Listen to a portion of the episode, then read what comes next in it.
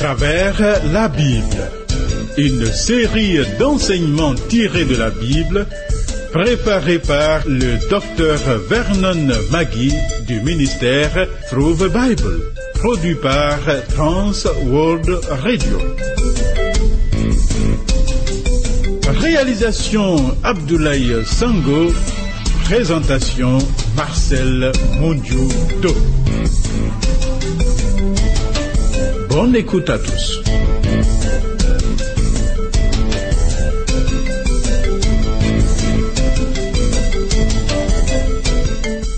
L'Éternel, le Seigneur, est ma force. Je vais me réjouir dans le Dieu de mon salut. Il rend mes pieds semblables à ceux des biches et me fait marcher sur des lieux élevés. Alléluia. Thierry Thierry Rodriguez mon assistant, assure la prise de son.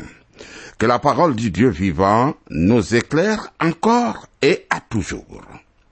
Si, après l'écoute, tu as des préoccupations à propos de ces études, appelle ou écris pour que nous en parlions et prions ensemble. Ce programme est le 92e. Note nos points de contact que voici.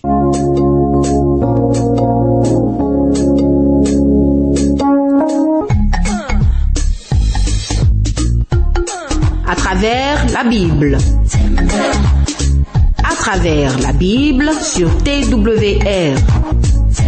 Vos commentaires et vos réflexions nous intéressent. Écrivez-nous à l'adresse suivante à travers la Bible 06 BP 21 31 Abidjan 06 Côte d'Ivoire. Téléphone 22 49 03 01. Email twr 21 31 yahoo.fr. Site www.twrafrica.org.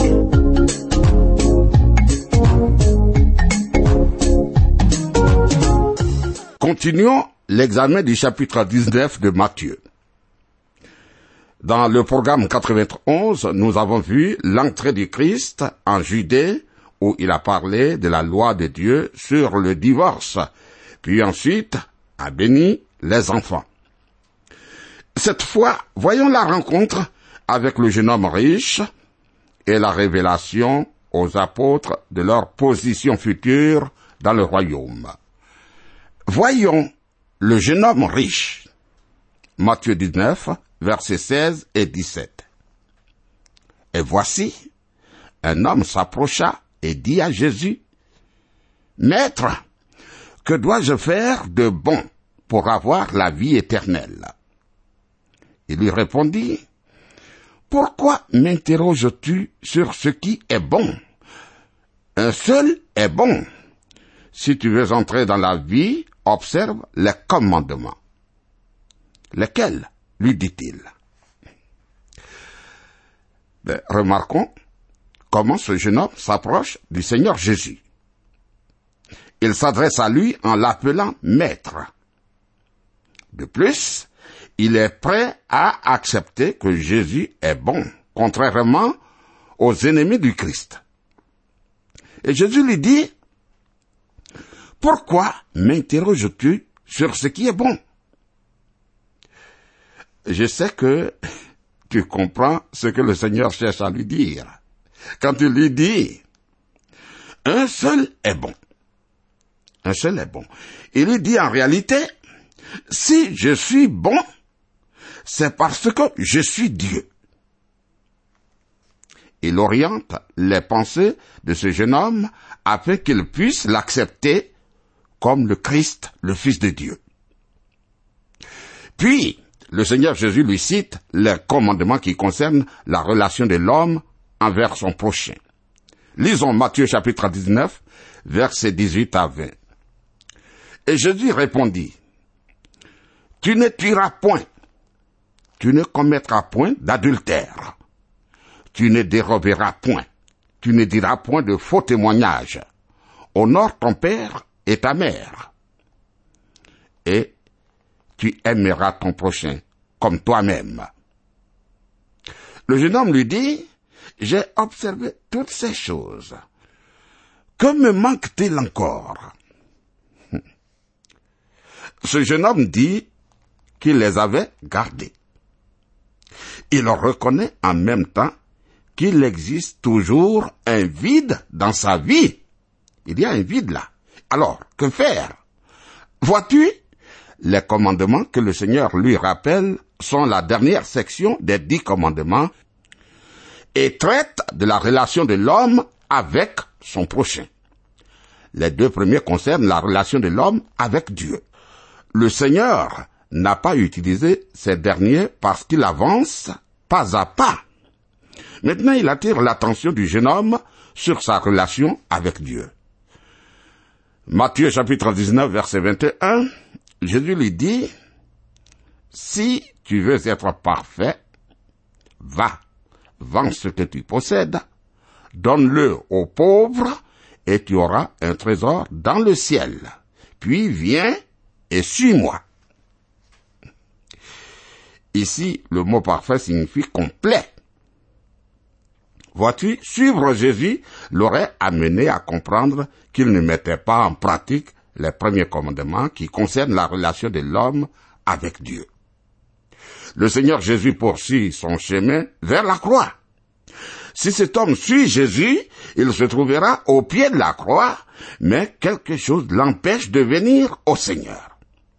Ses richesses. Oui, ces richesses forment la pierre d'achoppement. Pour toi et pour moi, l'obstacle peut être quelque chose de totalement différent. Matthieu chapitre 19 verset 22. Après avoir entendu ces paroles, le jeune homme s'en alla tout triste, car il avait de grands biens. Voilà. Lui, son argent le retient de suivre le Seigneur Jésus-Christ. À notre époque, beaucoup de choses retiennent les hommes loin du Seigneur Jésus. Les richesses en font partie. Mais il y en a beaucoup d'autres, le sexe et beaucoup d'autres.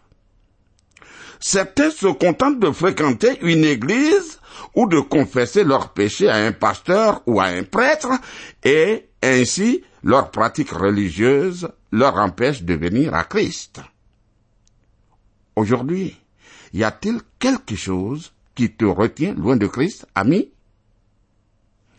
Pour ce jeune homme, c'était la richesse. Oui, la richesse. C'est richesse. Matthieu 19, verset 23.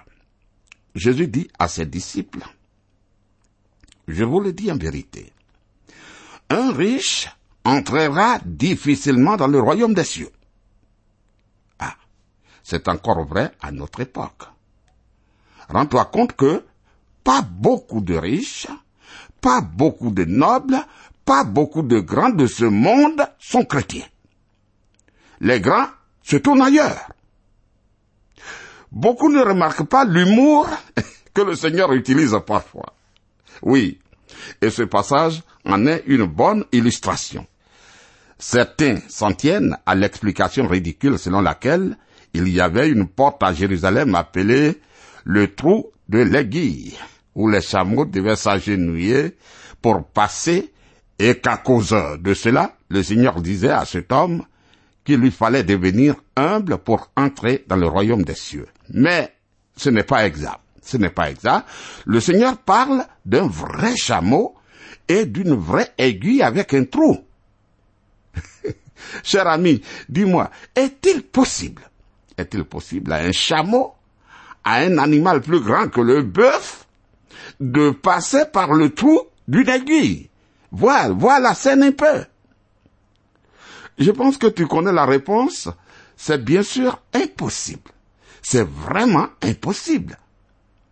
Mais serait-il possible à Dieu de faire passer un chameau par le trou d'une aiguille? Oui, bien sûr. Oui. Seul Dieu peut régénérer un homme. C'est ce que veut dire le Seigneur ici. C'est ce que Jésus veut dire. Il est plus facile à un chameau de passer par le trou d'une aiguille qu'à un riche d'entrer dans le royaume de Dieu. Il n'y entrera jamais à cause de ses richesses. Beaucoup de gens pensent aujourd'hui qu'ils seront sauvés à cause de ce qu'ils sont et de ce qu'ils ont fait. En réalité, nous pouvons être sauvés seulement après avoir compris que nous sommes des pécheurs, des mendiants devant Dieu, sans rien à lui offrir pour notre salut. Aussi longtemps qu'un homme pense pouvoir faire quelque chose ou payer Dieu pour le salut, il ne peut pas plus être sauvé qu'un chameau ne peut passer par le trou d'une aiguille. Matthieu chapitre 19 verset 25. Les disciples, ayant entendu cela, furent très étonnés et dirent, Qui donc peut être sauvé? Est-ce vrai? Écoutons la réponse de Jésus. Matthieu chapitre 19 verset 26. Jésus les regarda et leur dit, Aux hommes cela est impossible, mais à Dieu tout est possible. Ah, voici l'explication. Tu deviens un candidat au salut si tu reconnais n'avoir rien à offrir à Dieu et viens à lui comme un mendiant, les mains vides. Voilà. Quand tu viens à lui de cette façon, il peut te sauver. Avec Dieu, tout est possible. Avec le Seigneur, tout est possible. Alors, Jésus récompense son apôtre. Matthieu chapitre 19, verset 27. Pierre, prenant alors la parole, lui dit, Voici, nous avons tout quitté et nous t'avons suivi. Qu'en sera-t-il pour nous? Regarde. Il est facile pour nous de penser que Simon Pierre fait preuve d'égoïsme ici. Mais est-ce que le Seigneur l'a repris? Non. Non, Jésus ne l'a pas repris.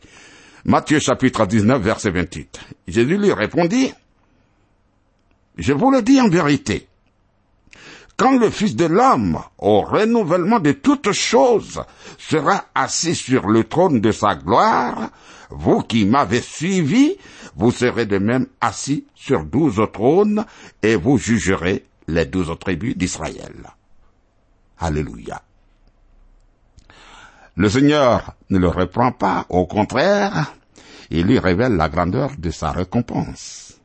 Il y a une grande récompense pour ceux qui sont à Christ et ses serviteurs. De même, je crois qu'aujourd'hui, nous chrétiens devrions travailler pour obtenir une récompense. Travaille pour ta récompense. Ami, travaille. Matthieu chapitre 19, versets 29 et 30. Et quiconque aura quitté à cause de mon nom ses frères, ou ses sœurs, ou son père, ou sa mère, ou sa femme, ou ses enfants, ou ses terres, ou ses maisons, recevra le centuple et héritera la vie éternelle. Plusieurs des premiers seront les derniers, et plusieurs des derniers seront les premiers. Il y aura une récompense pour les chrétiens qui ont accompli des sacrifices par amour pour Jésus. Je répète qu'il y aura une récompense pour les chrétiens qui ont accompli des sacrifices pour le Seigneur Jésus. Un jour, de nombreux croyants dont le monde n'a jamais entendu parler obtiendront la première place en sa présence. En ce jour-là, je crois qu'un grand nombre de responsables chrétiens qui ont été acclamés dans cette vie seront ignorés, tandis que beaucoup de croyants inconnus seront récompensés.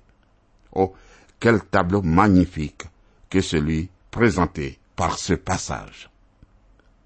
Ceci dit, abordons le vingtième chapitre de Matthieu qui a pour thème la parabole des ouvriers dans la vigne. Jésus annonce pour la quatrième et la cinquième fois que sa mort est proche.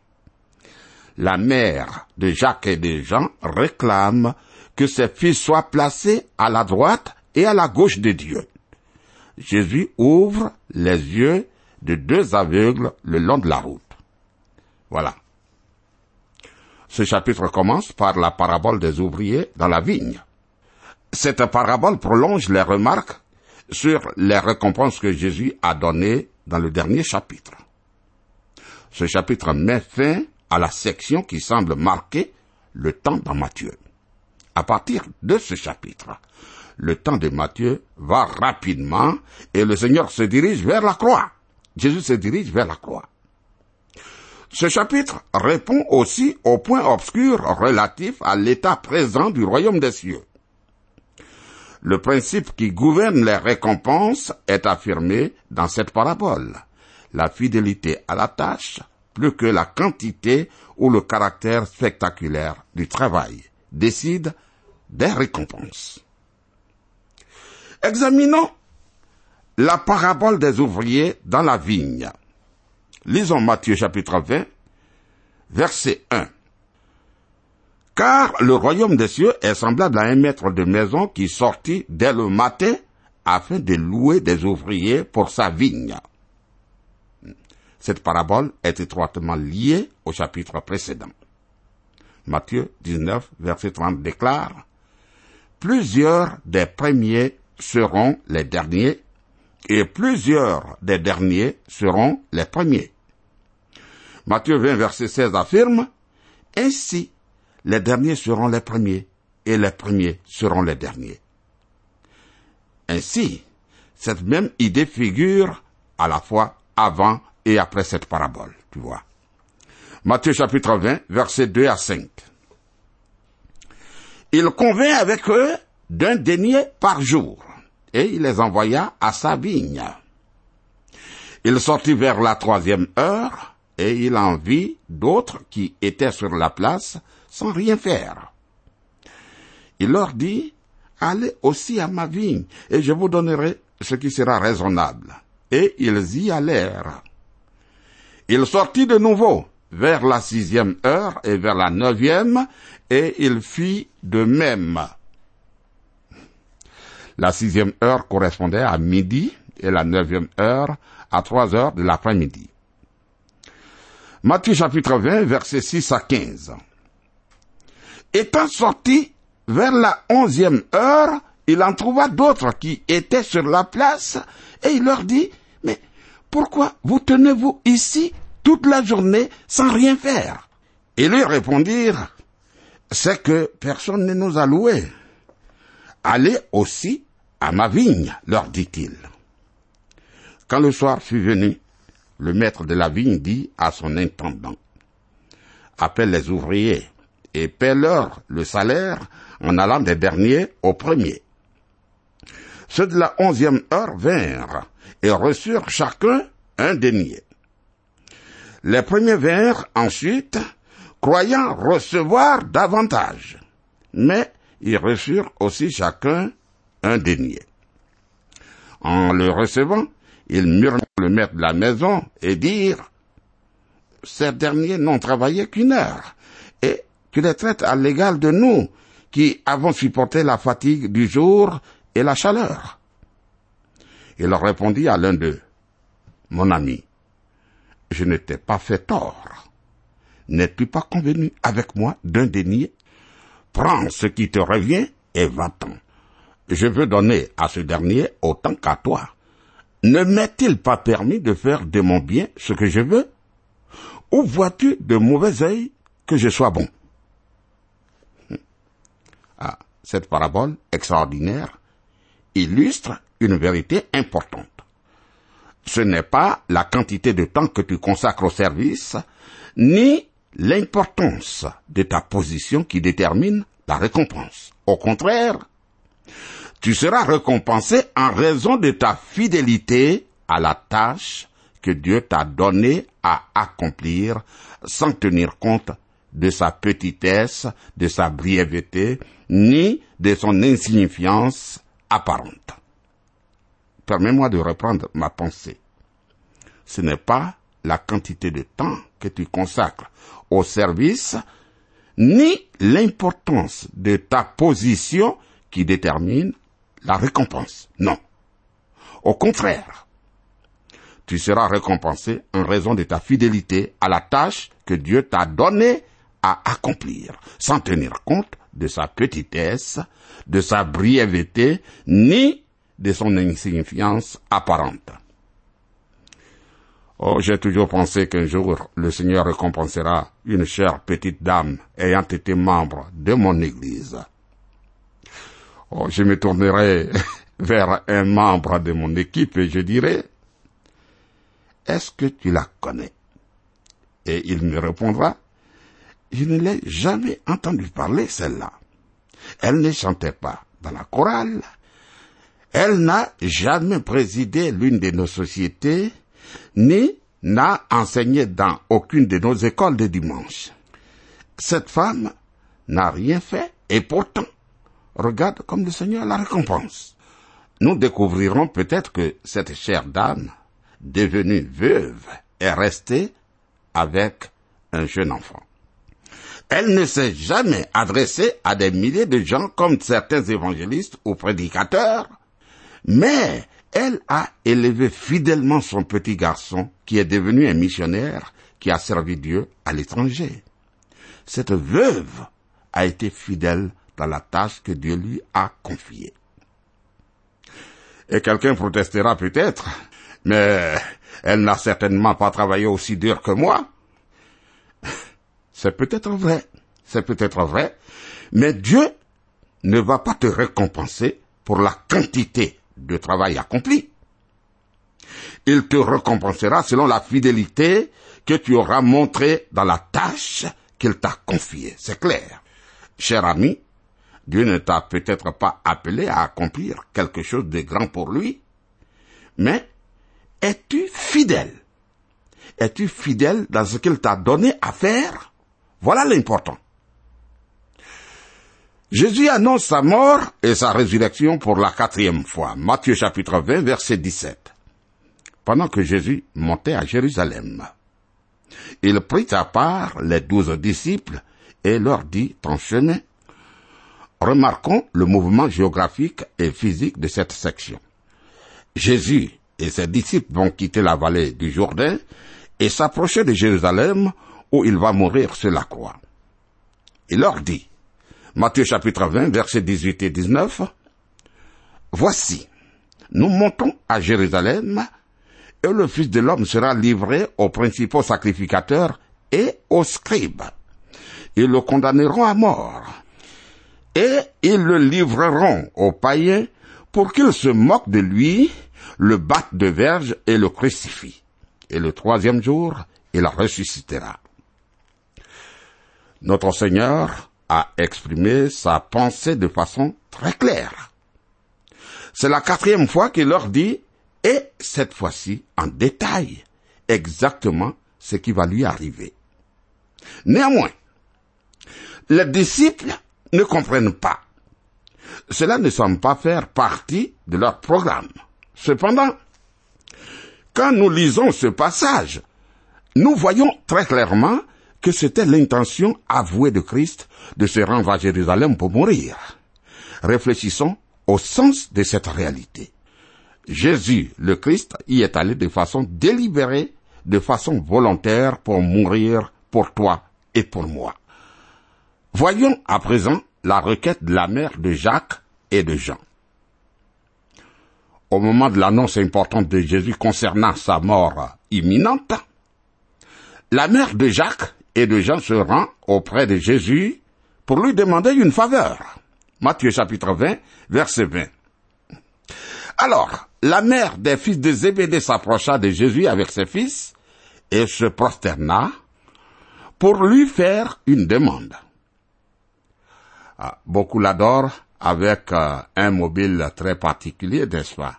Matthieu chapitre 20, verset 21. Il lui dit, Que veux-tu? Ordonne, lui dit-elle, que mes deux fils, que voici, soient assis dans ton royaume, l'un à ta droite et l'autre à ta gauche. À n'importe quelle autre occasion et à un autre moment, cette requête semblerait naturelle pour une mère qui était ambitieuse pour ses enfants. Elle veut la réussite de ses fils. Dans ce chapitre, cependant, elle ne comprend pas ce qui se passait à ce moment-là. Matthieu chapitre 20 versets 22 et 23. Jésus répondit, Vous ne savez pas ce que vous demandez. Pouvez-vous boire la coupe que je dois boire? Nous le pouvons, dirent-ils. Et il leur répondit, Il est vrai que vous boirez ma coupe, mais pour ce qui est d'être assis à ma droite et à ma gauche, cela ne dépend pas de moi et ne sera donné qu'à ceux à qui mon Père l'a réservé. Cher ami, comprends bien ce passage. Il est important pour les chrétiens aujourd'hui. Ce passage. Le Seigneur ne dit pas qu'il n'y a pas de place à sa droite et à sa gauche. Non. Mais qu'il ne donnera pas de façon arbitraire cette position à Jacques et à Jean, ni à quiconque. En fait, ces places sont réservées à ceux qui s'y préparent. Qui prépares-tu? Remarquons ceci avec soin. Le ciel est pour ceux qui le demandent. Le ciel est pour ceux qui le demandent. Tu ne fais rien absolument rien pour ton salut.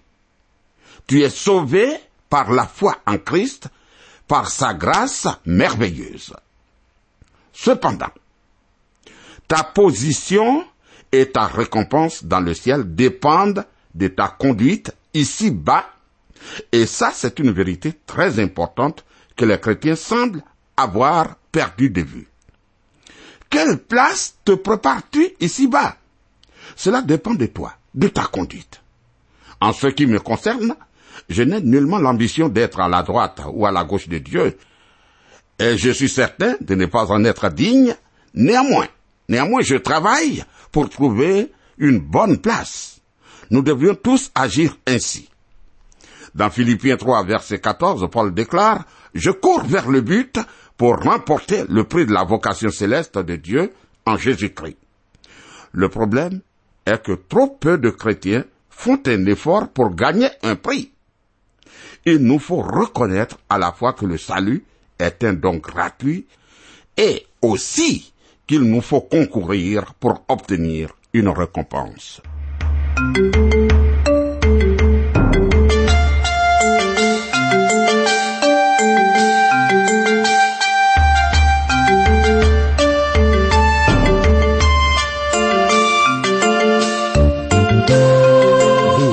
De suivre le programme À travers la Bible, un enseignement du docteur Vernon Magui du ministère Through the Bible, une production de Trans World Radio. Pour tout contact, écrivez-nous à l'adresse suivante. À travers la Bible, 06, boîte postale 2131, Abidjan 06, Côte d'Ivoire. Je répète, à travers la Bible, 06, boîte postale 2131, Abidjan 06, Côte d'Ivoire. Téléphone 22 49 03 01. Je dis bien 22 49 03 01. Que Dieu vous bénisse.